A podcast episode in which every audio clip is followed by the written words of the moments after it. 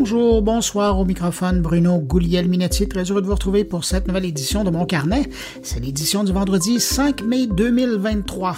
Au menu cette semaine, on va parler avec le grand patron de l'humour suisse Grégory Führer qui passe à Montréal proposer de l'innovation dans l'humour et on va parler avec la nouvelle podcasteuse Marie-Claude Barrette. Pierre Tocci de Novipro vient faire son tour cette semaine pour nous présenter le tout nouvel épisode qui est disponible sur le site de Novipro. Je vous parle du podcast Posty. Et puis, euh, d'ailleurs, j'en profite pour remercier la firme Conseil Novipro qui soutient cette semaine encore la production de mon carnet.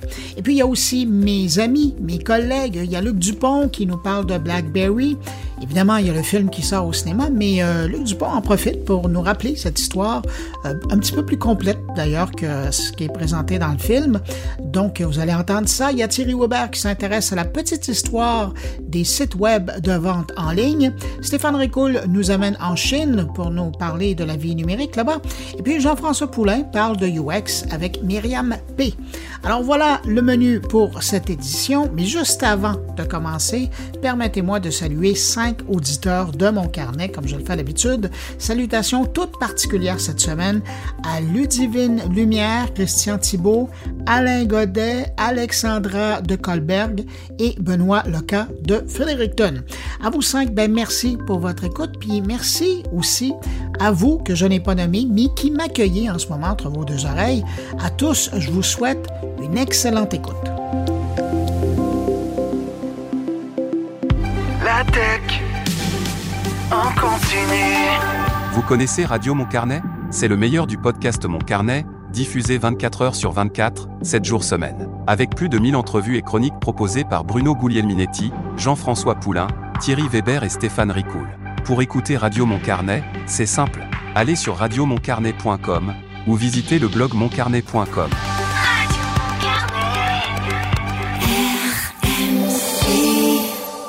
De retour au podcast Mon Carnet, en compagnie de Bruno Guglielminetti. On a encore beaucoup parlé d'intelligence artificielle cette semaine et euh, je reviens sur deux événements clés de la semaine.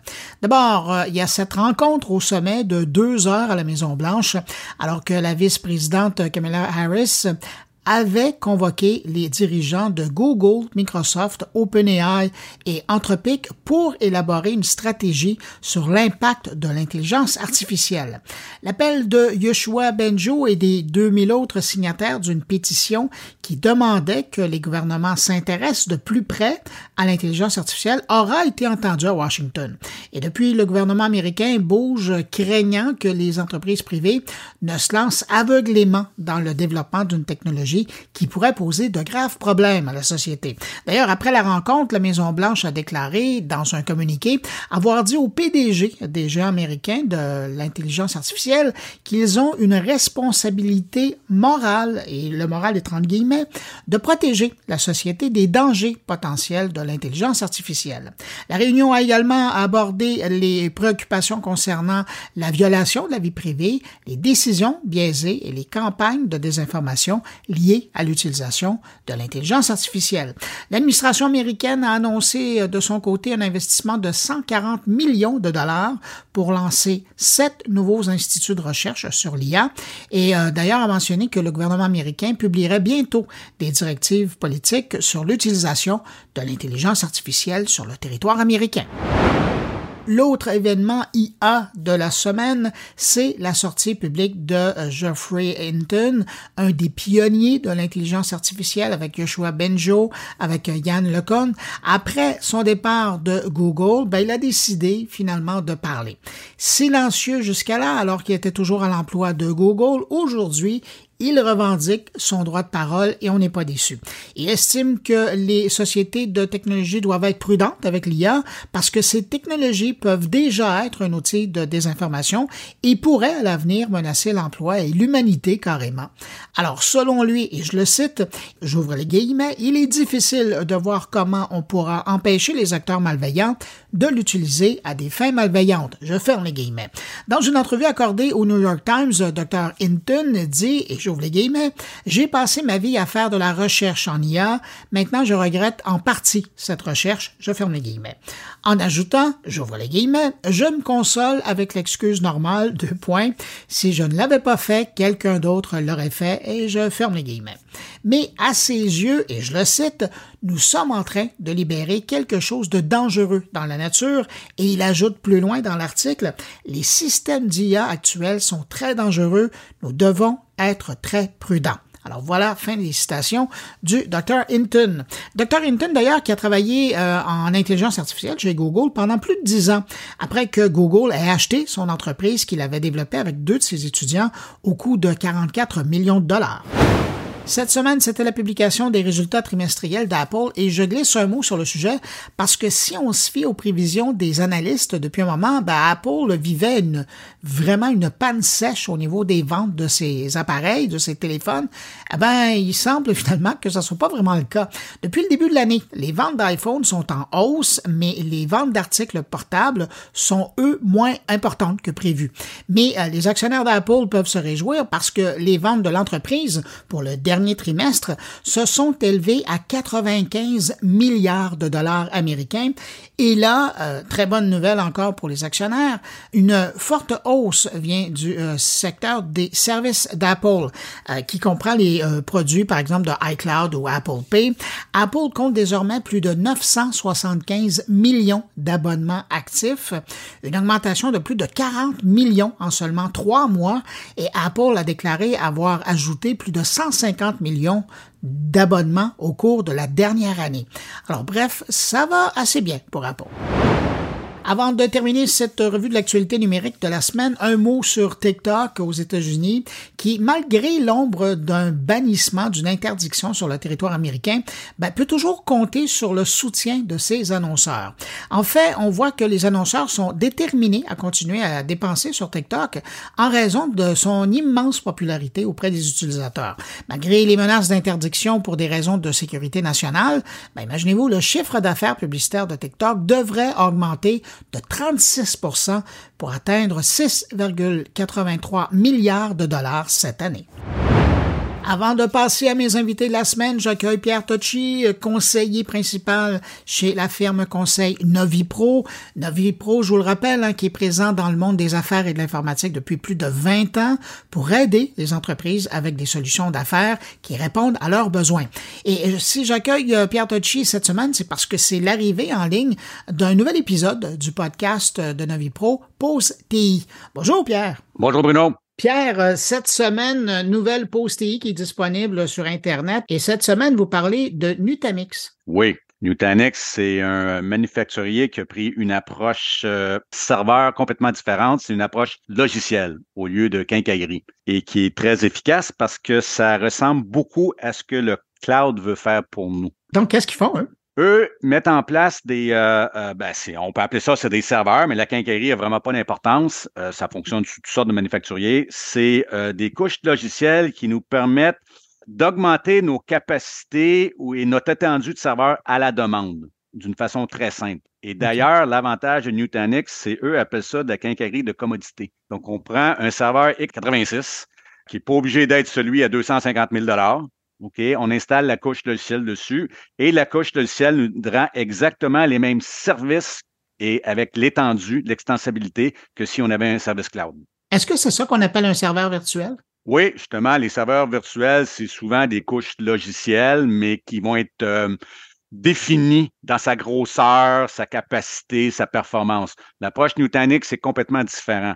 C'est une panoplie de serveurs virtuels qui, entre eux, ne savent pas ce qu'un l'autre fait, mais c'est la couche logicielle qui le fait pour moi. Donc, si je veux en mettre un autre à côté, mettons, je suis à Montréal, je vais en mettre un aux États-Unis. Je n'ai pas besoin de savoir qu'aux États-Unis ici, c'est l'écosystème logiciel qui s'occupe de ça pour moi. C'est vraiment transparent. Complètement transparent. La beauté, c'est qu'au niveau de l'administration, pour l'administrateur, je n'ai pas à me soucier de quelle sorte, quel type, quelle sorte de boîte non, c'est le logiciel qui le fait pour moi. Je donne mes commandes, puis ça se fait. C'est vendeur comme sujet, ça. Ah, garde, je te propose qu'on écoute un extrait euh, de votre discussion et puis on vient tout de suite après. Oui.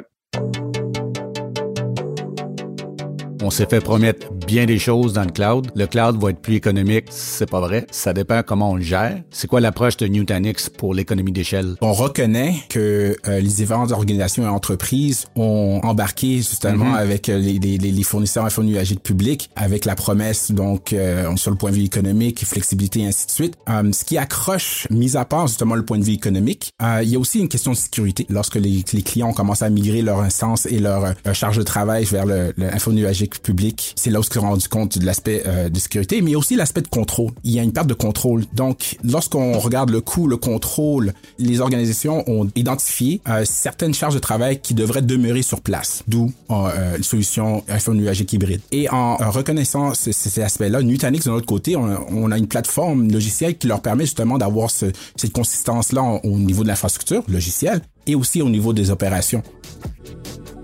Ah, ça, c'est intéressant. L'info nuagique, il y a aussi une notion de perte de contrôle là-dedans. Absolument. L'info nuagique a amené toutes sortes de belles promesses. aussi, les gens commencent à se rendre compte qu'avec la promesse vient aussi euh, des débordements. Euh, quand on dit on perd le contrôle, on perd le contrôle sur le coût parce qu'on pense que l'info nuagique fait tout pour nous. Euh, oui et non, mais si tu laisses tout faire pour toi, il va aussi t'amener la facture qui vient avec. Ça, c'est Mais elle n'est important. pas virtuelle du tout. Non. Et eux, ils sont très bons à bien te facturer correctement parce qu'ils savent exactement ce que tu as consommé. Ça, c'est l'envers de la médaille. Big Brother, il est là. Tandis Ouais. que dans un monde de Nutanix, on a le contrôle quand même sur ce qu'on déploie, même si c'est. En fait, j'ai toujours utilisé un terme. On ne peut pas nécessairement être un cloud, mais est-ce qu'on peut se comporter comme un cloud? Avec les mêmes qualités, la même élasticité? Donc, c'est exactement ce que les, les Nutanix nous apportent via le couche logiciel. C'est le même comportement, mais on a le contrôle. La possibilité de modifier l'offre en fonction de nos besoins à des moments très précis. Exactement. Il y a- eux ont tout un concept d'intelligence artificielle. Euh, on peut un petit peu associer ça au machine learning, l'apprentissage machine, c'est que le- la couche logicielle va apprendre par elle-même les variabilités, les changements, etc., et va s'auto-ajuster à travers l'écosystème Nutanix au complet. Donc, si j'ai besoin, un besoin à Kansas City, mon installation là-bas, mais que j'ai pas la capacité, il va la prendre de Montréal, utiliser Montréal pour aller à Kansas City, etc. Et ça, c'est le, on va l'appeler le robot, l'intelligence artificielle qui décide par lui-même. Ouais. Donc, encore, tu n'as pas besoin d'un administrateur de système qui commence à tout programmer pour toi.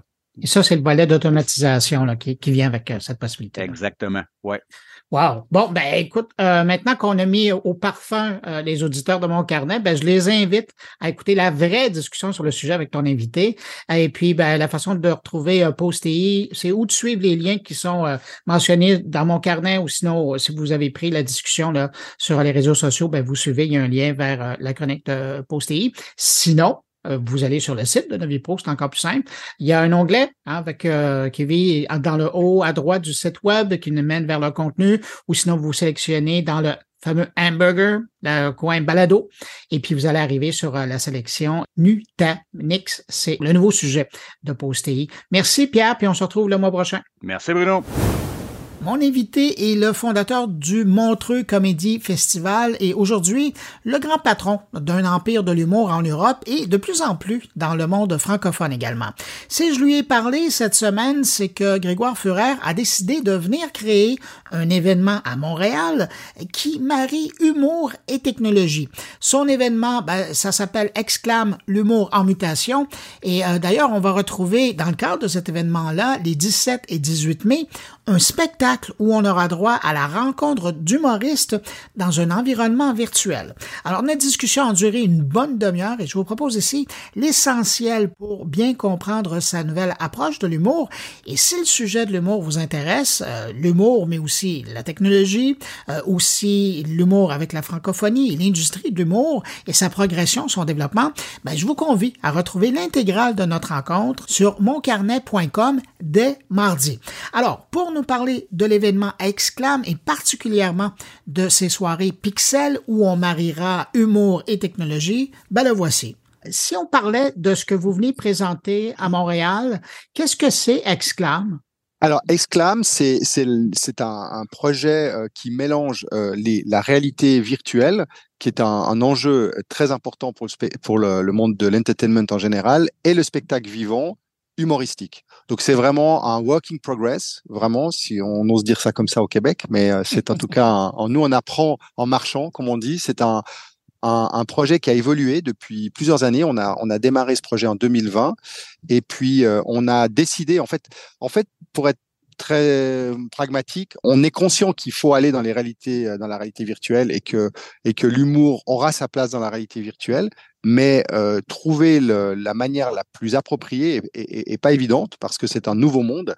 Et on s'est dit que le meilleur moyen de d'aborder ça, c'était de le faire tout simplement, d'apprendre en marchant et donc de, de, réunir des humoristes qui sont finalement les plus euh, les plus à même de nous de nous de nous de nous faire d'inventer ce nouveau monde qui arrive en humour et puis de les faire rencontrer une armada de spécialistes euh, de la réalité virtuelle, de la technologie, euh, des, des techniques en général, de mettre finalement quelque part tout ce monde dans un dans un dans un même même lieu autour d'un même projet de, et d'apprendre de, de chaque expérience qu'on fait. C'est ça qu'on qu'on fait à, à, Montréal avec le, le label Pixel. Ça fait un moment que je vous suis et euh, en février dernier, évidemment, je n'étais pas là, mais euh, j'ai suivi à Lille. Vous avez mm. fait euh, l'Hilarius et à l'intérieur de mm. ça, il y avait euh, une approche comme ça, immersive avec des comédiens, mm. mais aussi avec des, des hologrammes. Est-ce que ce qu'on va voir à Montréal, est-ce que c'est la suite ou est-ce que c'est une adaptation?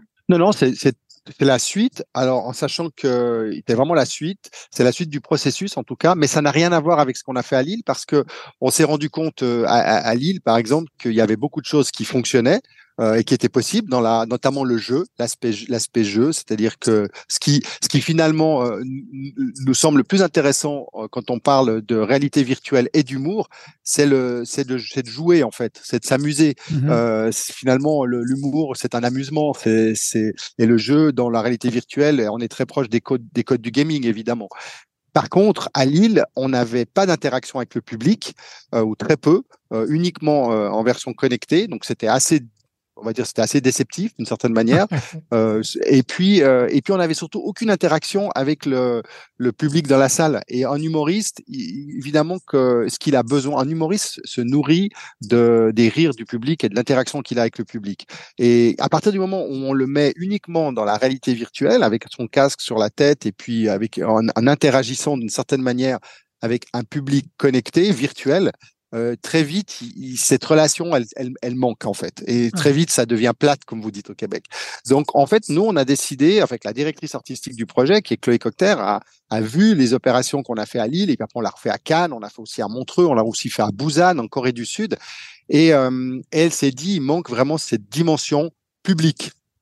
Euh, et donc, à Exclam, euh, et dans le show Pixel, qui fait partie du festival qu'on a créé ici à Montréal, Exclam, on a euh, réservé le, cabaret Saint-Denis euh, pour qu'il y ait une vraie expérience publique aussi, où donc le public va venir euh, découvrir, en fait, voir des artistes qu'il connaît sur scène avec un casque sur la tête et puis jouer avec leurs collègues et puis s'amuser avec eux, parfois parfois se lancer des défis, parfois travailler ensemble, jouer ensemble, jouer l'un contre l'autre mais il y aura quand même cette réaction du public qui pourra suivre ce qui se passe sur euh, dans la réalité virtuelle sur grand écran et donc interagir avec ses rires, avec ses applauses, euh, ses applaudissements. Et puis c'est ça qui est la nourriture de l'artiste en fait.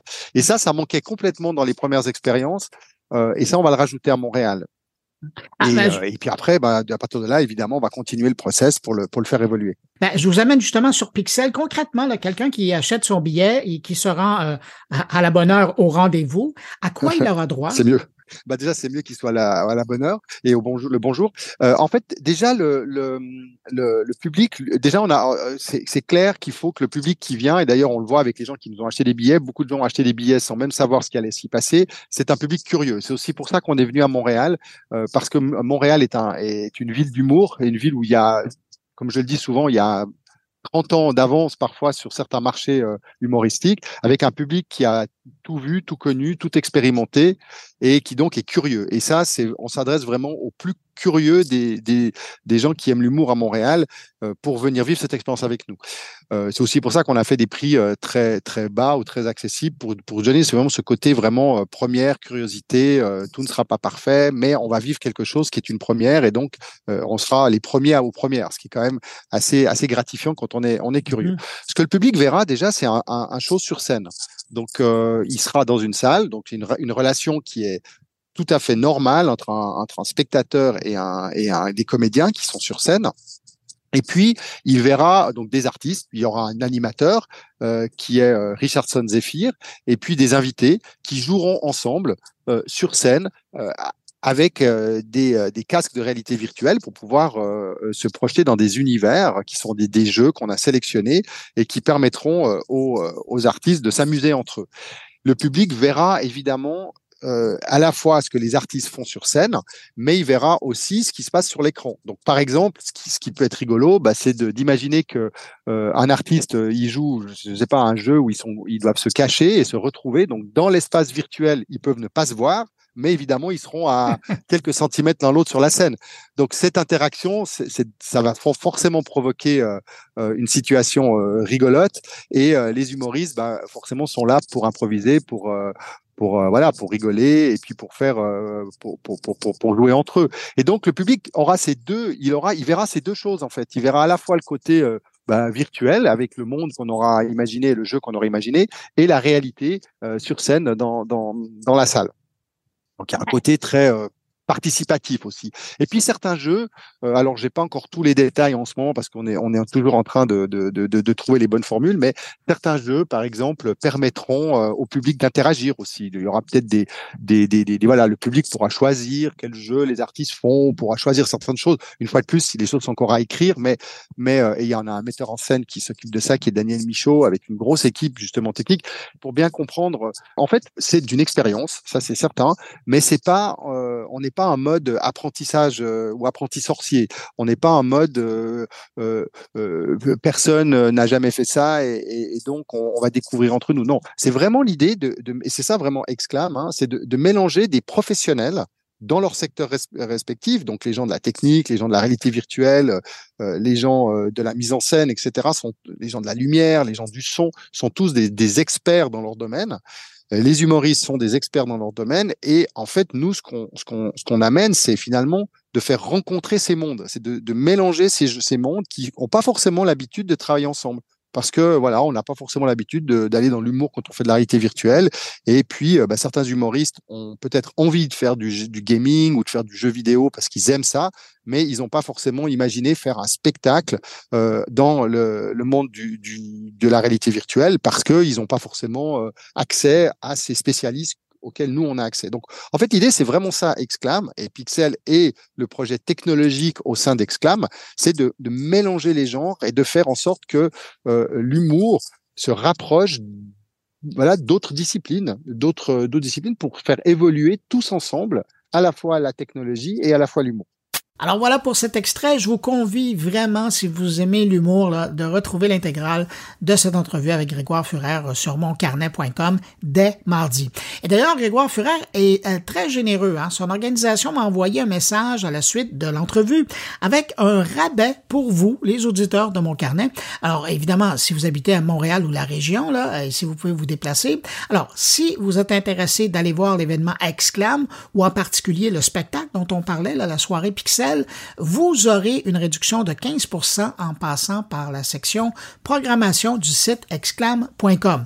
Quand vous êtes rendu là, vous choisissez votre spectacle, vous suivez les étapes normales d'achat de billets sur le site de Ticket Pro et c'est là que vous pourrez utiliser le code Bruno15 en un mot, Bruno15 en un mot, avant de payer.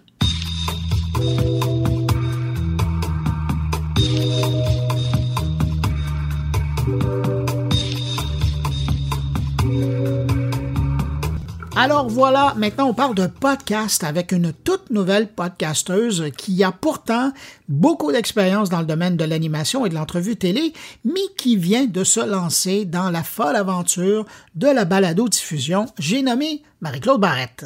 Comme j'étais curieux d'en savoir plus sur le concept qui entoure son podcast, sur sa démarche, euh, il y a quand même déjà quatre épisodes à écouter euh, en ligne. On parle de grandes entrevues, mais pas faites de façon euh, traditionnelle, disons.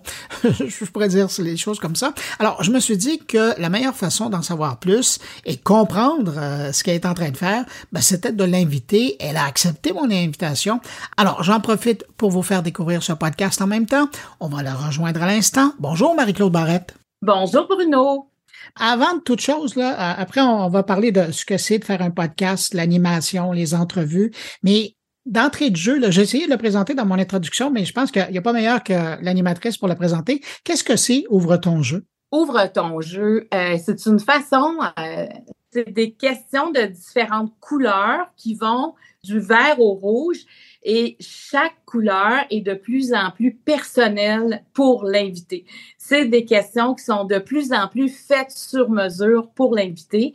Et la particularité, c'est que l'invité doit piger, par exemple, dans le paquet vert, trois questions. Je lui lis, il en choisit une et j'en choisis une aussi. Et à tout moment, il y a un joker parce qu'il y a beaucoup de sous-questions à travers une sous-question dans une question principale. Je ne réponds pas. Donc, moi, ça me donne beaucoup de latitude dans ce que je pose parce que je sais que l'invité peut s'en sortir une fois dans le jeu. Et euh, donc, c'est sans filet pour l'invité. Tu sais, l'invité, il ne sait pas. je ne peux pas dire, tu viens parler de la famille, tu viens parler de ton travail. On ne le sait pas. Et moi, je ne sais pas quelle question il va piger et je ne sais pas qu'est-ce qu'il va répondre. Parce que, tu sais, la question, euh, quand je me regarde dans le miroir, je vois, mettons, si l'invité choisit celle-là, mais je ne sais pas, moi, qu'est-ce qu'il va me répondre cette journée-là. Donc, pour moi, c'est sans filet. vous comprenez que c'est, pour l'intervieweuse que je suis, c'est excitant. C'est, j'ai pas l'impression de refaire les mêmes entrevues. Donc, c'est ça, ouvre ton jeu. Et il y a les questions, t'es pas game, c'est des questions mauves. Et si t'es game de répondre, tu piges et tu dois répondre à la question que tu piges. Si t'es game de le faire, ben, la contrepartie, c'est que tu peux me poser la question de ton choix. Donc, c'est pas une question qui est dans les cartes. Fait moi, il faut que je sois prête à répondre. Moi, j'ai pas de joker, Donc, je dois répondre. ça ressemble à ça. puis, pour avoir écouté quatre épisodes, je peux dire que c'est assez surprenant. Euh, bien, effectivement, on, ne sent pas qu'il y a de filet d'un côté comme de l'autre. Mais, mais Marie-Claude, justement, puis je suis content parce que vous y avez fait référence. Vous, là, ça fait des années qu'on vous regarde faire des entrevues au quotidien. Je parle même pas des spéciales. Euh, se retrouver comme ça dans un concept, est-ce que puis vous le dites un petit peu, c'est déstabilisant, mais euh, est-ce que c'est, la même approche quand on prépare une entrevue? Ah, c'est beaucoup plus simple dans, ce contexte-là. Il y a beaucoup. En fait, j'ai. Si on prépare un dossier très, très bref avec des grandes lignes. Moi, là, ma, ma ligne, euh, Bruno, c'est vraiment d'avoir l'impression que la personne que je rencontre, c'est un cousin ou une cousine lointaine. C'est-à-dire que je sais évidemment son nom, l'âge de ses enfants. Ben, le nom de ses enfants, s'il y a des enfants, il y a un conjoint, une conjointe, est-ce qu'il est séparé? C'est ça qu'on saurait qu'est-ce qu'il fait comme travail. Euh, est-ce qu'il a vécu euh, de, la mortalité? On va le savoir. C'est un cousin éloigné. Éloigné une cousine éloignée, on ne sait pas le détail. On ne sait pas, sait pas qui voit dans le miroir quand il se lève le matin. On ne sait pas s'il y avait la lampe d'Aladin, ça serait quoi ces trois vues. On ne le connaît pas assez. Puis pas me dire, ah, il va me répondre ça. Déjà, moi, ça m'intéresse plus quand je sais la réponse. Donc, ça, c'est ce que j'aime. Donc, c'est pas des immenses dossiers, sauf que pour les personnes qui les font, ils font quand même beaucoup de travail pour être sûr que ce cousin ou cette cousine éloignée-là, j'ai quand même les bons renseignements que j'ai besoin. Et ce qui est le plus de travail, c'est la préparation des questions, euh, qui est faite euh, en équipe, mais qui est faite sur mesure. Les cartons verts ne sont pas sur mesure, mais les cartons jaunes et rouges sont sur mesure. Ben, c'est ça que j'allais vous demander, parce que d'une émission à l'autre, je me demandais, coudon, est-ce qu'ils tombent par hasard sur leurs questions, mais c'est vraiment adapté pour chaque invité. Oui, puis évidemment, il y a des questions qui vont être pertinentes pour différents invités. Fait qu'on va retrouver euh, des fois les mêmes mots sont, sont, les mêmes pour toutes les mêmes pour les invités, mais les questions euh, jaunes et rouges, euh, tu sais, par exemple, tantôt, Puis il y avait une question, c'est qu'est-ce que le jeune Fallu penserait de, du Stéphane adulte? Donc, dans la question, il y a son nom. Là, on sait qu'on s'adresse à lui. Quand euh, Guylaine Tremblay était là, bon, euh, à, quoi ressemble le sexe après 60 ans? Ben, il faut que je la pose à elle. Je peux pas la poser à quelqu'un qui a 42 ans, qui vient faire le podcast. C'est que c'est dans... Et comme ils ont le Joker, moi, je me disais, c'est osé comme question mais si Guylaine ne veut pas y répondre, elle a la carte noire. C'est pas intrusif. Mais elle a dit non, je vais répondre je ne vais pas utiliser le joker. Donc, c'est ça que j'aime, c'est l'invité a le choix, puis du moment où il décide de répondre, ben moi, ça me permet d'aller en sous-question là où je veux aussi. Si un, invité utilisait le joker dès, le départ, ou disons dans, les 15 minutes, là, euh, parce que c'est des longues entrevues que vous faites. Euh, ça veut dire quoi, ça, pour le reste de l'émission? Il est obligé de répondre? Ben, ben il pourrait juste le faire sur une question. Donc, on continuerait. Mais ce qui m'étonne jusqu'à maintenant, c'est que personne n'a utilisé le Joker. En fait, c'est quasiment moi, quand il me pose des questions, que j'aurais envie d'utiliser un Joker. Et moi, je ne l'ai pas. Donc, moi, je n'ai pas le choix d'y répondre. ça, ça c'est amusant parce que ça arrive complètement à la fin, cette partie-là de, où c'est moi qui dois répondre. Pourquoi en, format podcast? Ça aurait pu être un format télé, mais pourquoi un podcast? Parce que le temps il y a plusieurs choses. Euh, le temps n'est pas un enjeu. Puis moi, euh, qui a fait tellement d'entrevues, le temps coupe toujours la spontanéité. Tu sais, euh, la personne dit, ben moi, quand j'étais allée en thérapie, mais là, elle est en train de parler d'une autre affaire. Là, moi, j'aurais envie de dire, mais quand tu es allée en thérapie, c'était quel moment? Mais je peux pas y aller. Là, je peux y aller parce que ça peut durer une heure et quart, une heure et demie, deux heures. Ça pourrait durer deux heures, on ne sait pas. Puis j'avais besoin de ça parce que moi, il faut que je me renouvelle aussi. Tu sais, il y a beaucoup de monde que j'ai déjà fait en entrevue, puis je les ai fait plusieurs fois. Donc, je n'ai pas envie de poser les mêmes questions, mais pour être capable de jouer, je ne voulais pas avoir puis quand c'est fini, c'est fini. Il y aurait des questions qu'il aurait fallu que j'accélère. Là, je n'en ai aucune notion du temps. J'ai aussi euh, aucune obligation du type d'invité. Un invité pourrait avoir, euh, tu sais, comme je vais recevoir Jeannette Bertrand, là, pour moi, c'est précieux dans ma vie, euh, mais en même temps, je pourrais recevoir quelqu'un qui a 25 ans et, ça va être pris tout, au, tout aussi sérieusement. Donc, j'ai n'ai pas à plaire à personne. Euh, on le fait parce qu'on se dit, si ça nous intéresse, intéresser le public. Donc, c'est cette liberté-là, je dirais, que, que moi, j'avais besoin. Ben, justement, ça, ça m'amène à ma prochaine question. Qu'est-ce qui fait que vous allez inviter quelqu'un? Quand j'ai envie d'en savoir sur lui. tu sais, moi, j'ai dit rapidement à mon équipe, si euh, moi, je veux pas nécessairement aimer les gens que je reçois. Il y en a que j'aime parce que je connais, mais je veux comprendre les gens qui sont devant moi. Il y a une grande nuance parce que des fois, on dit, ouais, mais lui, je l'aime pas bien, bien. Ah, mais pourquoi tu l'aimes pas bien, bien? Ah, mais pour telle, telle affaire. Et ça, on, et ça, on le comprenait au lieu de le juger. Pourquoi on est, on, je l'aime, je l'aime? On n'a pas besoin.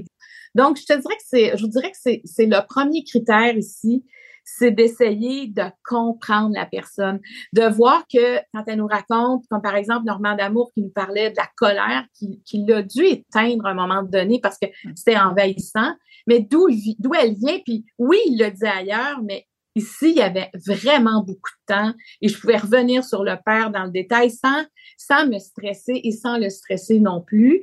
Et c'est dans ce sens-là de comprendre ce que les gens vivent puis de, de dire, ben, le résultat, ben, c'est la personne qu'on voit. Alors, si on veut la juger après, ne pas l'aimer ou pas, je me disais, elle aurait eu, elle a quand même la chance de venir exposer qui elle est euh, à travers différentes questions. Donc, pour moi, ça, c'est ma ligne, c'est ma curiosité face à quelqu'un. Avez-vous l'impression de faire un peu de la radio? Parce que, mis à part le début où vous vous adressez, euh, si les gens le regardent sur YouTube, là, vous vous adressez aux gens qui regardent, mais après, là, ça se passe entre vous puis l'invité. Nous, on, est des spectateurs. Avez-vous l'impression de faire de la radio? J'ai fait de la radio aussi, mais j'ai l'impression qu'il y a un mélange quand même entre la radio et, on, dirait que j'ai l'impression de faire de la radio. J'ai l'impression aussi de faire un peu de la télé parce qu'on nous voit. C'est dans le sens que je me sens pas complètement à la radio. la radio, je parlerais aussi aux gens. Tu sais, j'essaierais d'intervenir. pour moi, c'est faut que je perde des réflexes télé et c'est vraiment des réflexes podcast, tu sais, parce que même à la radio, même le temps est plus précieux à la radio qu'à la télé. Parce qu'à la radio, euh, mais moi, la radio que j'ai fait, en fait, c'était des petits segments. Mm-hmm. Donc, on part sur un 9 minutes, on part sur un 7 minutes, il faut lancer une tourne, il va avoir la météo. à la radio, là, t'es OK. Euh, puis à la télé, ben moi, j'avais, j'avais quand même le luxe du temps dans ce que j'ai fait, mais quatre personnes autour de la table. Donc, j'animais. Euh, à la radio, j'animais je fais des entrevues. Je suis une intervieweuse. Pour moi, c'est un autre métier euh, que, que j'ai toujours exercé, mais pas à temps plein. Là, c'est je fais que ça. Donc, à la réponse, mais c'est un peu un mélange des deux. C'est pour ça que je me dis, finalement, je fais un podcast parce que je sais pas si je fais de la radio ou de la télé. parce qu'il faut quand même que je m'habille, que je me maquille, que je me coiffe. Tu sais, c'est pas, j'ai pas un coiffeur, un maquilleur comme j'avais à la télé, mais quand même, par respect de, par, pour tous, puis moi, j'aime ça aussi, il y a quand même un effort qui est fait. Puis c'est ça aussi qui me rappelle un peu la télé. Ouais. Mais c'est intéressant que vous parliez de votre maquillage de, de, la chevelure parce que je me demandais à quel moment je sentirais un relâchement. Et c'est au quatrième épisode que j'ai vu un relâchement. Et je me, c'est avec euh, Mariana Mazza. Ouais. J'ai senti qu'il y avait moins de, c'est, c'est niaiseux qu'on en parle, mais c'est le réalisateur qui vous parle. J'ai senti qu'il y avait moins de maquillage. Puis je me suis dit, ah, c'est le fun c'est deux femmes qui se rencontrent. C'est pas une animatrice puis une invitée, c'est deux femmes qui se rencontrent. Ça a l'air de ça. Ben, c'est ça. Euh, on va voir Sophie Préjean, ça va être pareil, c'est le prochain qui va sortir lundi. C'est une de mes amies. Je pense que les gens vont avoir l'impression d'être dans ma cuisine ou dans la cuisine de Sophie. Il y avait vraiment. Mais, mais c'est ça quand je dis, tu sais, perdre mes réflexes de télé. Tu sais, on fait pas de la télé pendant autant d'années. Ah Puis, fait que c'est trouver ce, ce rythme-là du podcast et, et c'est ça, dans le fond, la recherche. Fait que je vais apprendre, oui, il y aura un relâchement. Parce que moi, ça a été vite, un après l'autre. Ah oui? Donc, euh, oui, il faut que j'apprenne ce relâchement-là. Je, faut que je l'assume encore plus. Vous parlez des gens qui travaillent avec vous pour faire ce podcast-là. Ça ressemble à quoi votre équipe? Parce que je présume que vous n'avez pas les moyens, les mêmes moyens qu'à la télé, mais ça ressemble à quoi votre garde rapprochée là, pour produire le podcast? Euh, ben, tu sais, comme à la technique, j'ai toujours deux personnes avec moi, mais il y en a deux autres là, qui ont travaillé énormément sur la mise en place, la qualité de l'image, comment ça allait se faire. Fait que je dirais que dans cette équipe-là, ils sont quatre. J'ai une, une productrice recherchiste, là, Juliette, qui est embarquée avec nous. Et là, ça, je suis vraiment fière de ça. Dans de celles qui préparent les dossiers aussi euh, euh, des personnes que je reçois. Il y a aussi Rémi qui, lui, est comme le maître d'œuvre parce que, euh, Bruno, il y aura autre chose qui va arriver au cours des prochains mois. Donc, le podcast, c'est la première chose que Humano Production euh, produit, mais on travaille sur autre chose dans lequel, évidemment, le podcast va s'imbriquer. Puis, il y a une autre personne aussi qui a un regard comme d'en haut pour dire, OK, qu'est-ce qu'on peut faire avec ça? Qu'est-ce qui marche? Qu'est-ce qui marche pas? Puis, c'est vrai, quand on a parti un parti politique, on dirait qu'on savait pas trop ce que ça allait nous mener. On le faisait avec notre cœur, on le faisait avec de, il y avait comme de l'espoir, et là, avec l'équipe, on dirait qu'on a un, on, c'est un peu la même chose dans le sens qu'on a tellement un plaisir à faire ce qu'on fait, puis on ne sait pas où ça va nous mener, mais on le fait avec tout ce qu'on a de positif, puis on est content des résultats. Ça, on n'avait pas des attentes, on s'est pas dit à nous autres, là, on va tout péter. Non, on a beaucoup d'humilité dans ce qu'on fait, puis tout ce qu'on veut, c'est bien le faire, puis que ça réponde à nos attentes. On dirait qu'on fait la bonne affaire. Ça fait qu'on vit de quoi de ah, je trouve ça exaltant de vivre ça. C'est euh, comme un renouveau, puis à cette, moi, ça me donne de l'énergie, ça me réénergise énormément quand vous étiez à la télé, vous avez presque toujours, en tout cas c'est là où on vous a connu, presque tout le temps été dans la case du matin. Euh, J'imagine que vous imaginiez euh, euh vos téléspectateurs, téléspectatrices à la maison, en train de préparer le, dîner ou en train de Ouais. faire du ménage, avec le télétravail, des gens qui télétravaillaient à la maison puis qui vous avaient à côté d'eux pour les accompagner. Euh, Aujourd'hui, vos auditeurs de podcast, euh, ils font quoi dans votre tête? Ben, là, il y en a beaucoup qui m'écrivent parce qu'ils marchent.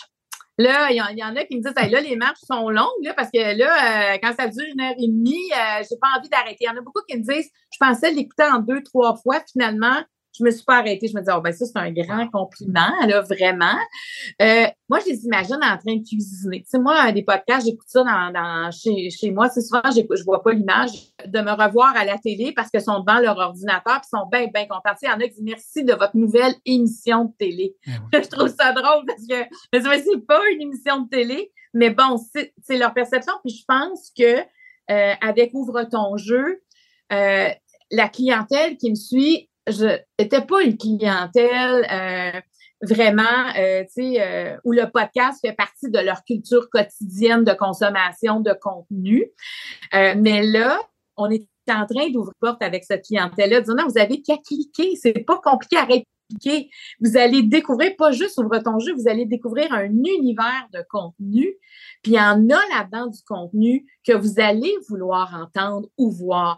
Donc ça, je suis bien fière d'ouvrir la porte à plusieurs. Fait qu'il y en a qui sont, écoute, on a des messages sont quasiment émouvants. dit, je ne pensais jamais écouter un podcast. Quand j'entendais ça, je savais pas c'était quoi. Merci, parce que là, je les écoute. Tu sais, je trouve ça beau, cet aspect-là. Et c'est drôle que vous disiez ça parce que j'allais justement vous remercier au nom de la podcastosphère québécoise parce que effectivement, vous amenez et il y a, y a, quand c'est des personnalités qui arrivent avec leur podcast, euh, puis dépendamment des marchés euh, euh, auxquels ils étaient habitués, c'est autant de nouvelles clientèles, de nouveaux, de nouvelles paires d'oreilles qu'on amène dans l'univers du podcast. Puis vous le disiez, hein, il y a plein de choses à découvrir, ou à écouter, ou à regarder. Puis je pense que vous êtes en train de devenir une ambassadrice du podcast là, avec votre production. Ah ben, si c'est ça, je suis vraiment heureuse d'entendre ça, vraiment. Parce que je pense qu'une fois qu'on découvre cet univers-là, on ne quitte plus. L'univers accroché par plein d'autres choses. là, on se dit, mais je suis passée à côté de ça. on est, ma fille qui travaille avec moi, Juliette, qui a 20 ans, elle, l'univers du podcast, ça fait partie de son quotidien. Je veux dire, elle n'écoute pas la télé en direct. Elle, c'est le podcast. Elle me parlait toujours de podcast. Pour elle, que je fasse un podcast, c'est comme si ça nous rapprochait l'une de l'autre. Je rentre comme dans son univers, mais en même temps, j'amène un paquet de monde avec moi dans cet univers-là. Tu sais, je l'ai dit à plusieurs entrevues que j'ai faites quand j'ai fait la promotion aux gens, ne, vous attardez pas juste à ouvre ton jeu. Allez voir qu'est-ce qui existe à d'autres endroits. Tu sais, il y en a plusieurs sur Radio-Canada, il y en a. Allez, une fois que vous allez savoir comment ça marche sur le plan mécanique, c'est un monde qui s'ouvre à vous puis allez-y. Et, j'ai, en tout cas, je trouve qu'on a une belle réponse jusqu'à maintenant. Vraiment, on est, nous, comme, comme je vous disais, on a, on s'est pas dit, on a, on, s'est pas donné d'objectif. Le seul objectif qu'on s'est donné, c'est d'aller en montant. C'est de gagner des, des adeptes au fil des semaines et de produire le meilleur contenu qu'on peut faire à travers Ouvre ton jeu. Ça, c'est nos deux objectifs super importants. Alors, qu'est-ce qu'on peut souhaiter à l'animatrice, à la podcasteuse? Mais que ça continue. Puis euh, j'ai déjà, je voudrais aussi faire d'autres podcasts. Il y a Ouvre ton jeu, mais on a déjà beaucoup d'idées pour d'autres podcasts. Moi, j'ai envie de pousser ça le plus loin possible. J'adhère bien à ce médium-là. J'aime la rapidité. C'est pas compliqué. Et ça, pour moi, c'est important. Marie-Claude Barrette, animatrice. Est-ce que je peux dire productrice également? Oui, absolument. Ah oui, ça, ça, ça, ça commence à se manifester de plus en plus, tu sais, approcher des partenaires, voir de projets de d'autres personnes dans lesquelles je, je ne suis pas devant la caméra, mais ça, ça me, oh mon Dieu, je j'ai de la misère à y penser, on dirait que ça déborde, là, tu sais, je suis vraiment emballée par tout ça, vraiment. Alors, Marie-Claude Barrette, animatrice et productrice du podcast Ouvre ton jeu. Pour aujourd'hui, plus tard, il y en a, il y aura d'autres productions. Merci d'avoir pris de votre temps pour répondre à mes questions. Puis, euh, ben, bonne suite d'Ouvre ton jeu merci. Et je l'apprécie de quelqu'un comme vous. Vraiment. Merci beaucoup, Bruno.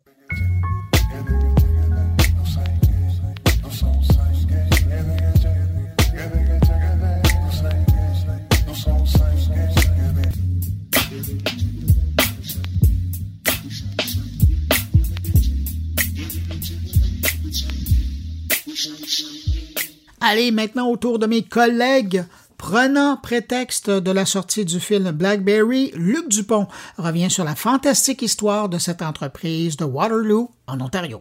Lancement le 12 mai prochain au Canada du film BlackBerry. BlackBerry, c'est l'histoire du fameux téléphone lancé par une entreprise Research in Motion, créé par deux Canadiens en 1984, une compagnie qui, en 1989, signe un premier contrat d'importance avec euh, Rogers, un contrat qui va donner naissance éventuellement en 1996 au premier Paget, puis en 2002 au premier téléphone BlackBerry. Le BlackBerry qui, je le rappelle, devait s'appeler historiquement le Easy Mail le Mega Mail ou le Pro Mail. Et c'est suite à une rencontre avec une entreprise spécialisée dans la création de noms, Lexicon. Lexicon qui était derrière la création de l'expression Pentium pour désigner le fameux microprocesseur euh, d'Intel qui indique à Research in Motion que le téléphone ne peut pas s'appeler Easy Mail, Mega Mail ou Pro Mail parce que d'instinct vous limitez sur le plan perceptuel les capacités du téléphone. Et c'est là qu'on va donner naissance à Black Berry. On avait aussi pensé momentanément à utiliser l'expression strawberry. Décidément, on était dans les fruits. À melon également. Apple, qui je le précise, n'est toujours pas au moment de la création du BlackBerry en 2002, n'est toujours pas dans l'industrie du téléphone intelligent. BlackBerry va occuper comme ça un espace extraordinairement euh, important. Peu de compétiteurs. 43% du marché en Amérique du Nord en 2010. Autour de 20% du marché planétaire du téléphone intelligent. Donc, ça se passe relativement bien sur le plan sécurité, sur le plan du niveau d'encryption. Le BlackBerry se démarque des concurrents, si bien qu'en 2008, lorsque Barack Obama remporte la présidence des États-Unis, il va exiger de pouvoir continuer à utiliser son fameux euh, BlackBerry, si bien qu'on le verra fréquemment dans l'avion présidentiel en train comme ça d'envoyer des messages, en train d'envoyer euh, des courriels. Une, une habitude d'ailleurs tellement euh, incrustée en Amérique du Nord et partout à l'échelle planétaire qu'on créera une expression crackberry, crackberry, qui désigne ces personnes qui n'arrivent pas à quitter leur téléphone des yeux. Donc ça se passe relativement bien pour Research in Motion et BlackBerry, qui en 2007, je le précise, en bourse est l'entreprise qui sur le plan boursier donc a la plus grande valeur devant la Banque Royale. Puis soudainement, au moment où on a l'impression que l'avenir nous appartient, arrive Steve Jobs, Steve Jobs qui dans une intervention célèbre annonce d'une part le lancement du iPhone et qui d'autre part en 2007 identifie selon lui donc durant cette conférence de presse là la grande faiblesse du BlackBerry. En fait, la grande faiblesse du BlackBerry selon Steve Jobs, c'est ce que d'autres estimaient être la plus grande force du BlackBerry, c'est son fameux clavier physique.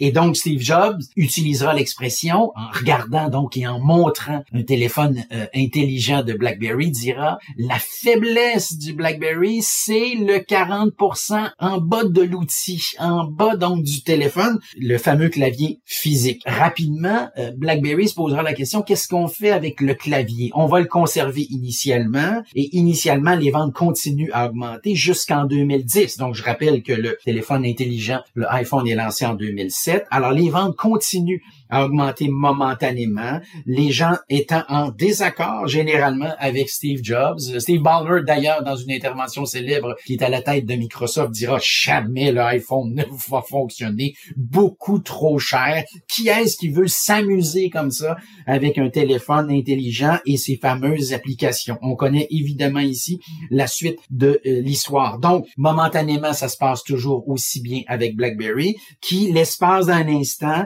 a un cas de conscience. Est-ce qu'on ne devrait pas offrir aussi le clavier virtuel? Et c'est là qu'on va commettre un impair extraordinairement important. On va lancer un téléphone avec un clavier virtuel et malheureusement, ce téléphone-là n'est pas au point sur le plan technologique, sur le plan de la programmation également, va connaître toute une série de problèmes et c'est à ce moment-là, pour la première fois, qu'on sent bien que BlackBerry vient de s'enfarger dans les fleurs du tapis ou, comme diraient certains, dans les fleurs du euh, clavier. BlackBerry ne sera plus jamais la même entreprise et le même produit par la suite. On assiste à un lent déclin, un lent déclin qui coïncide évidemment avec la croissance exponentielle des téléphones iPhone d'Apple, lentement, on va décider de s'éloigner des produits euh, initiaux et on va se lancer dans la sécurité, on va se lancer également dans les logiciels de voiture. Donc, l'entreprise a su se renouveler, mais on est très loin du téléphone initial, on est très loin du Paget euh, qui avait permis de lancer l'entreprise euh, Research in Motion.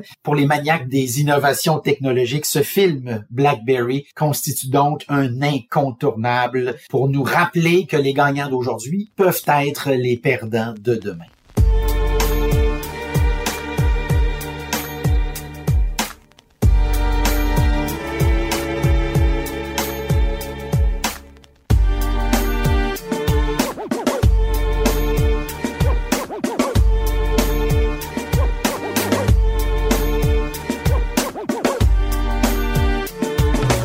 Thierry Weber, un brin nostalgique, revient sur l'histoire des sites de vente en ligne. Bonjour Bruno, bonjour les auditeurs de mon carnet. C'est à la suite d'une communication d'un site suisse reconnu ici dans mon pays que j'ai eu l'idée de revenir sur l'histoire et la progression des plateformes en ligne qui sont dédiées à la vente. Les premiers sites de vente en ligne ont été créés dans, dans les années 90-90 avec des pionniers tels que eBay, Amazon, À l'époque, ces sites ont été considérés comme novateurs, mais également risqués pour les consommateurs. Au fil des ans, les sites de vente en ligne se sont améliorés, offrant des options de paiement sécurisées et une meilleure qualité de service. Les sites de petites annonces ont également connu une croissance significative avec des sites tels que le fameux Craigslist ou Le Bon Coin en France ou Anibis ici en Suisse. Les sites de vente aux enchères sont également devenus plus populaires, offrant une plateforme pour les consommateurs pour vendre et acheter des produits uniques. Ensemble, ces sites ont transformé le commerce traditionnel, offrant une alternative pratique et souvent moins coûteuse pour les consommateurs. Alors parlons de la croissance de ce marché de la vente en ligne. Euh, elle est en constante croissance. Hein. En 2021, les chiffres d'affaires, euh, le chiffre d'affaires mondial du commerce en ligne a atteint environ 4,2 billions de dollars, hein, 1000 milliards de dollars, hein, si jamais pour la pour l'échelle de mesure selon les statistiques de Statista. La pandémie du Covid-19 a également stimulé la croissance, c'est pas une nouvelle, mais effectivement la croissance du commerce électronique a explosé, les consommateurs recherchant des alternatives plus sûres pour faire leurs achats ont été aussi euh, à la source de cette explication. Les prévisions pour l'avenir sont également positives avec une augmentation attendue du nombre de consommateurs en ligne et de nouveaux développements technologiques tels que l'expérience de réalité augmentée. Alors, quels sont les différents types de, de vente en ligne? Il en existe plusieurs, hein, de sites de commerce en ligne, notamment les sites de vente en ligne généralistes tels qu'Amazon et Walmart pour les États-Unis ou l'Amérique du Nord, les sites spécialisés tels que Etsy et Sephora, les sites de petites annonces tels que, comme je vous le disais, le fameux Craigslist ou Gumtree, et les sites de vente aux enchères tels que eBay ou KataWiki. Chacun de ces types de sites offre des avantages et des inconvénients uniques pour les consommateurs. Les avantages et les inconvénients de l'achat en ligne eh bien, sont, sont, les suivants. Ils comprennent la commodité de faire ses achats depuis chez soi, un choix plus large de produits, des prix souvent plus bas et une livraison rapide. Cependant, il existe également des inconvénients, bah oui, forcément, tels que la difficulté de juger de la qualité des produits avant l'achat, les problèmes de sécurité liés au paiement en ligne et les retours souvent plus compliqués ou rendu plus compliqué. À propos des changements dans le comportement des consommateurs, eh bien, les consommateurs ont adopté une utilisation croissante de ces sites de vente en ligne avec une préférence accrue pour les achats en ligne plutôt que dans les magasins physiques. Les consommateurs recherchent également des options de livraison plus rapides et plus flexibles, ainsi qu'une expérience d'achat en ligne plus personnalisée. Les innovations technologiques ont considérablement influencé la croissance du commerce en ligne. Hein. Les développements tels que la réalité augmentée, la reconnaissance vocale et les chatbots ont permis aux entreprises de créer une expérience d'achat plus immersive et plus personnalisée pour les consommateurs. J'ai vu par exemple de très très beaux exemples dans le monde de l'optique où effectivement grâce à son smartphone ou sa webcam, vous pouvez imaginer faire pas mal de choses à distance sans devoir forcément vous déplacer. Les entreprises ont également dû s'adapter aux nouvelles technologies pour répondre aux attentes des consommateurs en matière de livraison rapide et de sécurité de paiement en ligne. Alors quels sont les défis pour les entreprises? Ben, les, entreprises en ligne doivent faire face à plusieurs de ces défis, notamment la concurrence féroce des sites de vente en ligne, les défis de la logistique et de la livraison, la protection des données personnelles, on le voit ici euh, avec l'exemple de l'Europe, euh, les données personnelles des clients et la confiance des consommateurs en matière de sécurité. Les entreprises doivent également être conscientes des réglementations en constante évolution dans le monde du commerce en ligne et Dieu sait que sur ce registre, ça bouge pas mal. Alors quel sera l'avenir de ce commerce en ligne? Mais par où va-t-il passer avec un intérêt exponentiel de plateformes asiatiques de recherche de prix au plus bas et de nouveaux acteurs très très compétitifs? Eh bien, il est difficile de lire dans la boule de cristal. Facebook, qui à l'époque avait monté presque de toutes pièces son marketplace, deviendrait-il le concurrent sérieux à des eBay ou à des Amazon avec son marketplace très très local et facile d'accès? Fonctionnalité et facilité sont rendez-vous sur le réseau de Zuckerberg, pendant que les acteurs suisses de la vente en ligne, de la petite annonce et de la vente aux enchères augmentent leurs tarifs comme pour combler un manque à gagner. Le célèbre et historique Ricardo.ch, oui oui c'est son nom, site de vente aux enchères, avait à l'époque bien résisté à l'avènement de eBay. eBay qui ne voyait en Suisse qu'une seule langue, l'allemand, et donc avait niaisé le public francophone et italophone, permettant ainsi à l'époque de renforcer la place dominante d'un Ricardo.ch. Ce même Ricardo.ch ou son collègue Anibis.ch, spécialiste lui de la petite annonce, doivent maintenant faire face à une très rude concurrence qui est arrivée presque sournoisement et discrètement sur ce marché. Alors, Facebook, AliExpress ou les sites historiques, qui seront les grands gagnants dans les prochaines années à venir?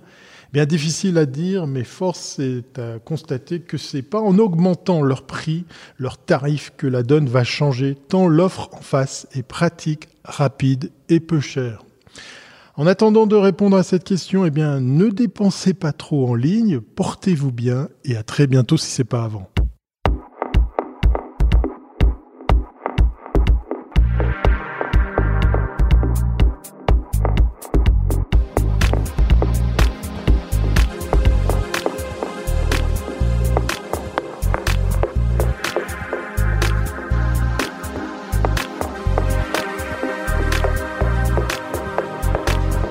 Stéphane Ricoul nous amène en Chine, ou plus précisément dans la Chine numérique.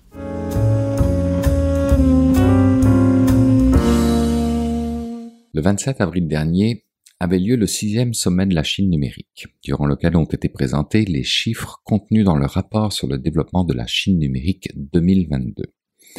Et les chiffres sont, semble-t-il, éloquents. Par exemple, ce sont pas moins de 561 millions d'utilisateurs qui auraient fini par adopter la 5G en Chine. Je vous le mets ici en comparaison avec le chiffre que Ericsson prévoyait pour 2022, soit celui de franchir le cap du milliard d'utilisateurs dans le monde. Une perspective qui en dit long. La Chine aurait aussi un taux de pénétration d'Internet ayant atteint 75,6%. Là aussi, petite mise en perspective à travers le monde avec en bas du classement l'Afrique et un taux de pénétration de 40%, 64% en Asie-Pacifique, 70% dans les pays arabes et plus de 80% pour les Amériques et l'Europe, cette dernière se positionnant en championne avec 89%. Toujours dans le rapport de la Chine numérique 2022, ce serait 50,2 billions de yuan, soit pas loin de 10 milliards de nos dollars canadiens, qu'aurait atteint l'économie numérique de la Chine en croissance de 10,3%, lui permettant de se positionner au deuxième rang mondial et représentant 41,5% de son PIB, que je me dois là aussi de mettre en perspective ici, et je vous préviens, ça fait mal puisque lors de sa dernière mise à jour du 20 avril 2022, la Banque mondiale annonçait que l'économie numérique pesait 15,5% du PIB mondial seulement, oserais-je dire, en regard aux 41,5% du PIB de la Chine. Autrement, le nombre d'utilisateurs finaux de l'Internet des objets mobiles en Chine a atteint 1845 milliards, ce qui en fait la première grande économie à avoir plus de connexions Internet des objets mobiles que d'utilisateurs de téléphones mobiles et les investissements en R&D des 100 premières sociétés Internet chinoises en termes de capitalisation boursière s'élèvent à 338,4 milliards de yuan en 2022. Et on pourrait continuer longtemps ainsi, puisque l'on sait que le gouvernement chinois s'est engagé à accélérer la construction de la Chine numérique. Mais je vais y aller d'un dernier chiffre, le plus important à retenir selon moi, puisqu'en lien directement avec la donnée numérique, celle qui fait foi de tout. En 2022, la Chine s'est classée au deuxième rang mondial en termes de production de données, en hausse de 22,7% pour atteindre 8,1 zettabytes, soit 10,5% du total mondial. Quand on parle d'économie numérique et que l'on évoque la Chine ou même les États-Unis, on éclipse pas mal tout le reste. Les États-Unis sont à la pointe de l'innovation technologique et ont un écosystème de start-up florissant, tandis que la Chine a une population en ligne massive et un marché de consommation numérique en expansion rapide.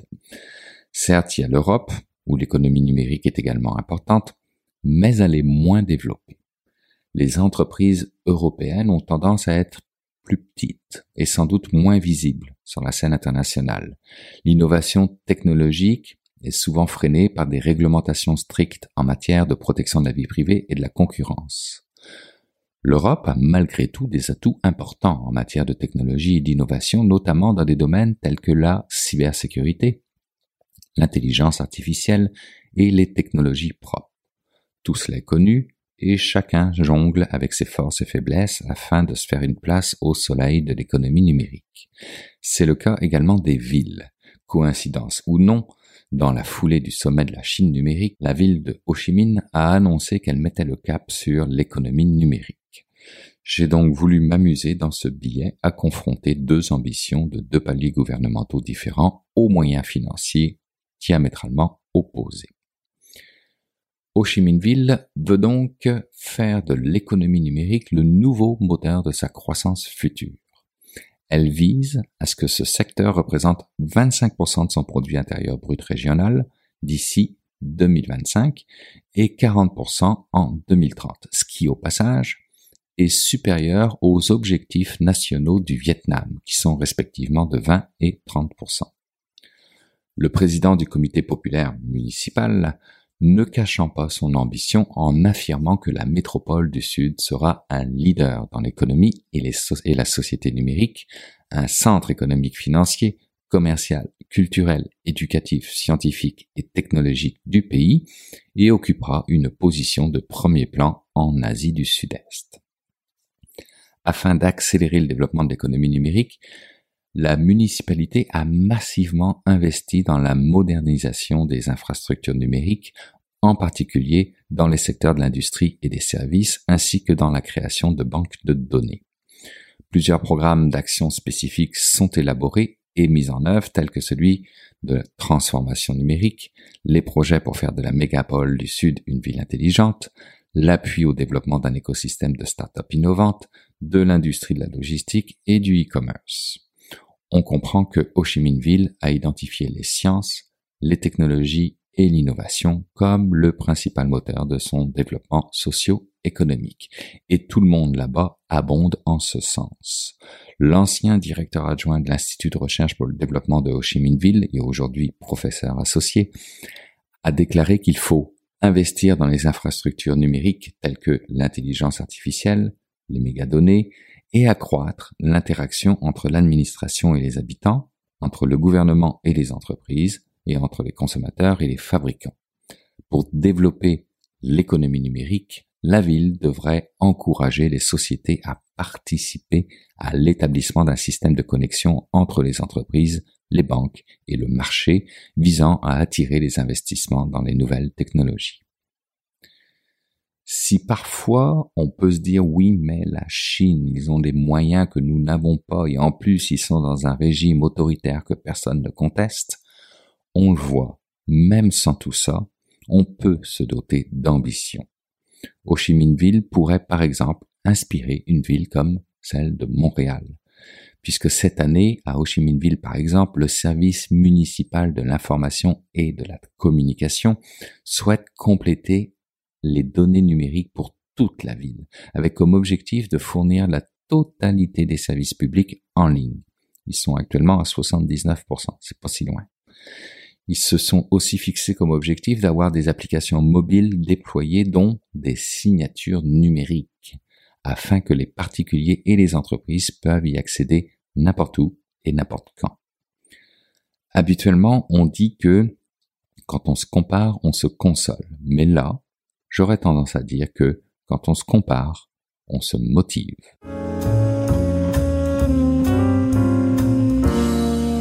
C'est maintenant le temps d'aller faire un tour du côté de l'Est de Montréal pour aller rejoindre mon ami Jean-François Poulin. Bonjour Jean-François. En direct du stade olympique. Euh, oui, bonjour Bruno. Tout en haut. Allez, envoie-nous la main. Ah ouais, je suis pas loin du stade. Je suis pas loin du stade. Je te vois, je te vois. Bon. Jean-François, euh, on est tout excité comme ça parce qu'aujourd'hui, c'est un peu particulier. Parce que je t'ai demandé, ça fait tellement longtemps que tu me parles euh, de ton associé dans ta business que je me suis dit, ça serait intéressant à un moment donné que je sais que vous vous parlez souvent, là, pour le travail, mais ça serait ah intéressant que vous ayez une discussion comme ça, mais pour nos oreilles à nous pour euh, nous raconter un peu où vous êtes dans votre vision du UX. Ben, Et fait accepté? Ben, j'ai accepté, je me suis fait plaisir. J'ai, j'ai quand même, euh, c'est quand même un plaisir de parler à ma partenaire dans le crime. Euh, On est, on est associés maintenant depuis euh, quasiment trois ans. Mais ça fait plus d'une dizaine d'années qu'on se connaît, qu'on a fait des contrats ensemble, tout ça dans l'UX. Et puis, euh, il y a deux ans, parce que c'est une dame très business, très ce que je ne suis pas. Moi, je suis un bon gars qui vend mes services pour quasiment rien. Avec elle, je, suis vraiment en business. C'est vraiment euh, la tête euh, d'affaires de, de P2, de notre entreprise. Donc, Poulain, c'est très concept, Poulain et Pikowski. Donc, euh, Myriam Pikowski, mon associé. Et donc, c'est ça, on est, ça fait trois ans qu'on est là-dedans. Puis, je pense que j'en ai parlé un petit peu. On a eu des très beaux contrats dans, les deux, deux dernières années, post-pandémie, tout ça. Et je pense qu'on a développé quelque chose de le fun, mais je l'ai laissé parler à travers l'entrevue parce que je trouve que c'est quand même beaucoup de, de, de, l'origine de sa tête à elle. C'est, de ses réflexions que beaucoup de choses sont nées. Euh, cette volonté aussi de, de, de faire le bien, de, d'aider des jeunes dans l'industrie de notre, notre organisation en ce moment, on est huit. Donc, d'avoir des jeunes qu'on prend, qui arrivent et qui sortent de l'école, puis de les monter en compétences, on est bien fiers de ça. On est bien fiers de cette partie-là aussi quand même. Ben, moi, je suis bien fier que tu acceptes de parler de ce que tu fais avec euh, ton associé parce que je trouve ça fascinant. Je vous regarde aller depuis euh, des années là, et je me dis, ça, ça serait le fun qu'ils arrêtent de parler des autres puis qu'ils parlent un peu de ce qu'ils font. Alors, Jean-François, merci d'avoir accepté euh, mon défi. Alors, on va aller vous écouter euh, tous les deux discuter euh, ensemble, puis on va vous découvrir à travers ça. Merci Merci à toi de l'invitation, Bruno. et à la semaine prochaine. À la semaine prochaine. Alors, moi, j'ai fait une école de design qui s'appelle l'école de design Nantes Atlantique, qui se trouve en France, à Nantes. Et euh, on y apprend euh, surtout en fait à penser usage, usage humain, euh, que ce soit à travers euh, de la photo, du graphisme, du produit, de l'espace, mais aussi de l'interactivité. Euh, c'est ce que j'ai fait du coup euh, moi comme étude, le design d'interaction, l'hypermédia, comme on l'appelait il y a plus de 10 ans, même 15 ans je pense maintenant. Et je me suis retrouvée du coup plus tard, donc j'ai fait cette maîtrise en fait à l'école design. J'ai travaillé très peu en France euh, durant un an avant d'arriver à Montréal. Euh, ça fait dix ans voilà, que je suis ici. Euh, j'ai travaillé dans diverses agences en tant que designer d'expérience utilisateur. Euh, j'ai travaillé pour faire euh, des applications mobiles, du simulateur euh, viticole pour des musées, des sites internet bien sûr grand public ou des portails employés. Donc je suis très on va dire euh, généraliste euh, dans mon approche. Et euh, sinon moi je suis qui? Bah je suis quelqu'un qui aime bien connecter les gens. Euh, être une intermédiaire monter des équipes euh, comprendre euh, les problèmes que les gens vivent à travers des projets et essayer de les résoudre ensemble de manière collaborative. Et donc, dans les, les dernières années, toi, moi et bien d'autres UX, on a vécu bien des choses dans le monde du multimédia, dans le monde du numérique, euh, ou de l'hypermédia, comme tu dis, comme l'appelait le- l'école de Nantes. C'est d'ailleurs grâce à toi que j'ai pu avoir autant d'entrevues avec les gens de, de l'école de Nantes. Et toutes ces expériences-là t'ont amené à te dire, et ça faisait quelques années que tu m'en parlais aussi, de vouloir fonder quelque chose ensemble. Pourquoi tu as voulu fonder euh, l'agence de UX P2? Qu'est-ce qui t'a amené à, à faire ça, à m'amener dans cette aventure-là, en- entre autres? Déclare- Ouais. Je le déclare officiellement, c'est toi qui m'as amené dans cette aventure-là. oui.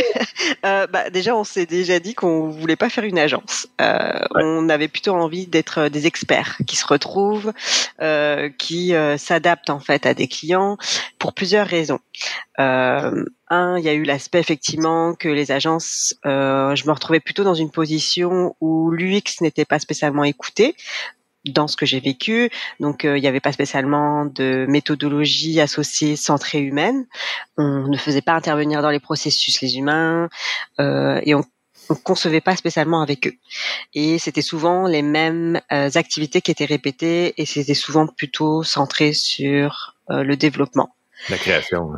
Ouais, la création, le livrable rapide. Je vais dire machine à saucisse, hein, je m'excuse aussi, mais c'est ce que j'ai vécu personnellement. Parce que l'UX est mis très souvent en aval dans les grandes agences. Mhm. On n'est pas, en amont du tout. là. Et plutôt en waterfall aussi euh, en termes de méthodo là, mais c'était bon. euh, a, y a- peut-être que ça a changé aujourd'hui, mais Non. euh, je, je suis pas sûre.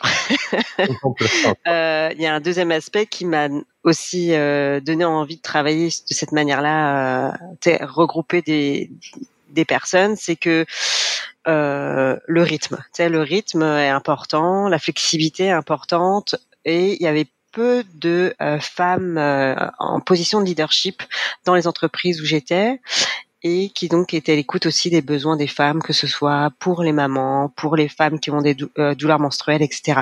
Donc il y a eu cet aspect-là aussi qui fait bah, j'ai envie de travailler à mon rythme. Et dernier aspect aussi, c'était l'accompagnement euh, sur euh, ah oui auprès des clients de manière un peu plus large. Donc vraiment euh, ne pas amener une recette unique, mais une méthodologie adaptée en fait à leurs besoins. Donc on a une méthodologie quand même, on va reproduire quand même certaines activités qui sont la même non d'interpellation, mais par contre il n'y a pas de je fais des wireframes puis je produis et c'est fini. Notre intérêt c'est d'accompagner les entreprises, pas avec une recette unique, mais avec notre méthodologie euh, qui est centrée utilisateur. Donc, on va vraiment adapter euh, les besoins du client en fonction de différentes activités qui sont centrées utilisateurs. Et c'est ce qui nous permet aussi d'accompagner les clients à long terme, d'être capable de s'incruster, si on veut, mais positivement avec le client pour, mm-hmm. pour, pour, mettre en place des design systèmes, pour, euh, pour les accompagner euh, des fois sur un an dans la production de logiciels. Non, c'est sûr. On a, ouais, ben, on a fait. Du coup, ça permet aussi de rentrer de façon plus précise, je trouve, et de manière plus complexe dans le quotidien du client, puisque vu qu'on va connaître mieux son écosystème, euh, on va connaître mieux ses besoins, les besoins des utilisateurs, puisqu'on va aussi prendre le temps d'itérer au sein du processus euh, et de l'accompagnement. On va mmh. faire des tests utilisateurs, on va faire des entrevues, on va aller, on va faire des, des portions d'effectivement de conception, des ateliers aussi de, de, cadrage pour bien comprendre en amont du projet les parties prenantes et leurs besoins d'affaires en fait. Ouais, puis quand tous ces morceaux-là sont bien mis en place, ça change la donne beaucoup là, dans, une, dans une relation client, d'être capable de déjà commencer à, comme tu disais, avec des ateliers de cadrage, c'est tombé en mode écoute vraiment très, très, très attentive pour bien comprendre la problématique du client et après ça arriver avec des solutions qui sont en lien avec ce qu'ils veulent avoir eux autres. Là. Mm-hmm. Et donc, en, en 2023, pour toi, c'est quoi une agence UX? Ça fait quoi dans un projet numérique? Ça, ça intervient à quel niveau? Bah, ça commence euh, vraiment au, tout début d'une idée. On a envie de produire un produit numérique, enfin, on envie de produire, faire un, produit numérique, un service numérique, une expérience particulière. Mais avant ça, on a envie de dérisquer en fait euh, ce produit avant de le développer. Donc c'est vraiment euh, aller valider pour qui on fait ce produit avec les personnes qui sont à qui sont décédées, en s'accrochant effectivement aux réalités d'affaires et continuer à travailler en collaboration avec le client, les différentes équipes d'une entreprise et toujours avec les parties prenantes, euh, euh, que ce soit euh, les utilisateurs ou des spécialistes produits. Mais donc la différence avec ce que tu disais tout à l'heure, c'est que le, étant une agence UX, étant une, boîte de conseil UX, une boîte d'experts UX, on est positionné beaucoup plus en amont que dans une agence classique où on est plus utilisé en aval ou même le UX, je l'ai vu souvent dans des entrevues dans les dernières années euh, dans, le cadre du podcast où le UX est malheureusement trop souvent relégué à la fin d'un projet où on va faire ça beau, on veut que qu'on fasse des maquettes et tout ça. Le vrai UX, et ça a été le cas de P2 depuis la création, on est appelé très en amont. Là.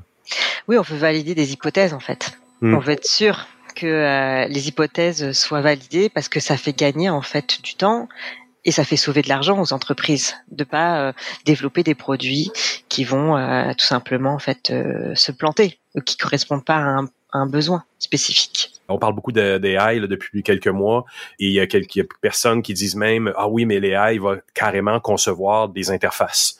Mhm. Est-ce que est-ce que tu considères ça comme une menace pour l'industrie du numérique? Enfin pour notre partie du numérique là au niveau du UX Pas vraiment, je dirais que c'est un outil complémentaire puisque en fait euh, oui euh, potentiellement une AI peut te donner des hypothèses, mais elles sont absolument pas centrées sur l'utilisateur.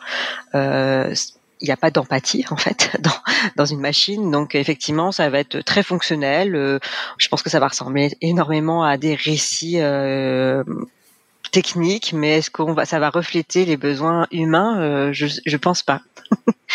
oui, la validation, effectivement, la recherche ou la valide, en fait, évaluer cette interface-là, de toute manière, sera nécessaire.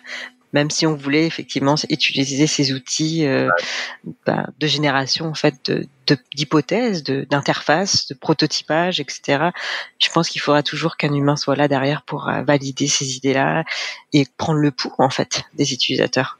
Oui, parce qu'il y, a encore beaucoup d'organisations qui se fient beaucoup sur les statistiques d'achalandage, les statistiques d'utilisation de leur logiciel ou de leur site, mais ils oublient l'humain. Et, ça, c'est une chose que tu amènes euh, très, très fort dans P2, que moi, c'est pas ma spécialisation, mais les tests utilisateurs, la rencontre avec l'humain dans le cadre de, de tests, c'est un travail de moine, c'est important là, dans le processus. Puis même, ça amène pas. Enfin, si, si, on fait seulement ça basé sur les connaissances actuelles des machines, avec, euh, ça amène pas de l'innovation. Puis on peut pas aller dans. Qu'est-ce que ça peut Enfin, les tests utilisateurs peuvent amener d'autres perspectives en fait. Qu'est-ce que mmh. bah, découvrir d'autres besoins et donc euh, on peut on peut vraiment être dans du fiction aussi, en faisant des euh, enfin, du de la recherche utilisateur. Donc ça, il y aura pas cette porte là, je pense, avec l'IA ou Peut-être qu'à un moment donné, oui, mais là, je je le vois pas. En tout cas, euh, comment le faire si on fait pas appel aux utilisateurs, parce que la contrainte, euh, les besoins utilisateurs, c'est eux qui vont nous amener à être euh, créatifs sur des solutions, je pense, centrées utilisateurs. Parle-moi un peu, il y, a, eu une intervention de P2 en 2022 que, qui était super intéressante, sur laquelle j'ai eu l'honneur de travailler, mais qui était une initiative de, ta part, une trouvaille ou un contrat qui a été euh, amené par toi, c'est la STM. Qu'est-ce que vous avez fait? Qu'est-ce qu'on a fait sur la STM en 2022? Euh, du coup, on a eu euh, l'opportunité euh, de travailler sur la distributrice de titres de transport euh, qui comprenait en fait la refonte de l'interface, bien sûr, mais aussi de l'objet on a réussi effectivement à convaincre le client de travailler aussi avec un designer industriel centré utilisateur. Ça veut dire qu'on a pu connecter en fait l'expérience de l'interface et de l'objet durant tout le processus. Et on a pu les tester avec des personnes qui sont soit en mobilité réduite ou malvoyantes. On a pu travailler sur les contrastes effectivement de l'interface. Il y a eu des connexions effectivement entre l'objet et l'interface pour indiquer certains chemins des parcours visuels, mettre en lumière certaines parties de l'objet lorsque c'était nécessaire, lorsque il y a eu une communication. Euh, entre, que par l'objet, justement, c'est quoi? Bah, le design industriel de euh, la, la, DAT en fait, vraiment la distributrice. Okay. Donc euh, c'est repenser effectivement sa forme, mmh. euh, le fait de pouvoir mettre par exemple ses pieds euh, enfin le fauteuil roulant même à, à côté euh, euh, de, de, la borne et être euh, confortablement installé, euh, pouvoir effectivement avoir la bonne hauteur les éléments lorsque je suis assis ou lorsque je suis de petite taille. Donc il y a plusieurs effectivement euh, éléments qui ont été pensés pour répondre à tout type en fait de personnes vraiment en termes d'accessibilité. Où est-ce qu'on peut suivre P2 euh, sur les médias sociaux ou ailleurs? Euh, comment on peut voir des, des réalisations? Euh, où est-ce qu'on va pour euh, contacter P2 en général? Ben, on peut utiliser effectivement euh, nos réseaux LinkedIn, donc soit contacter directement Jean-François ou moi-même sur LinkedIn, et aussi sur notre site internet p2-co.com. Euh, donc, euh, vous pouvez aussi voir dans réalisation certains euh, cas d'usage. donc, si vous êtes curieux, vous pouvez aller voir là. Et n'hésitez pas à nous contacter aussi sur par courriel ou par LinkedIn. Merci beaucoup Myriam pour cette entrevue. À bientôt.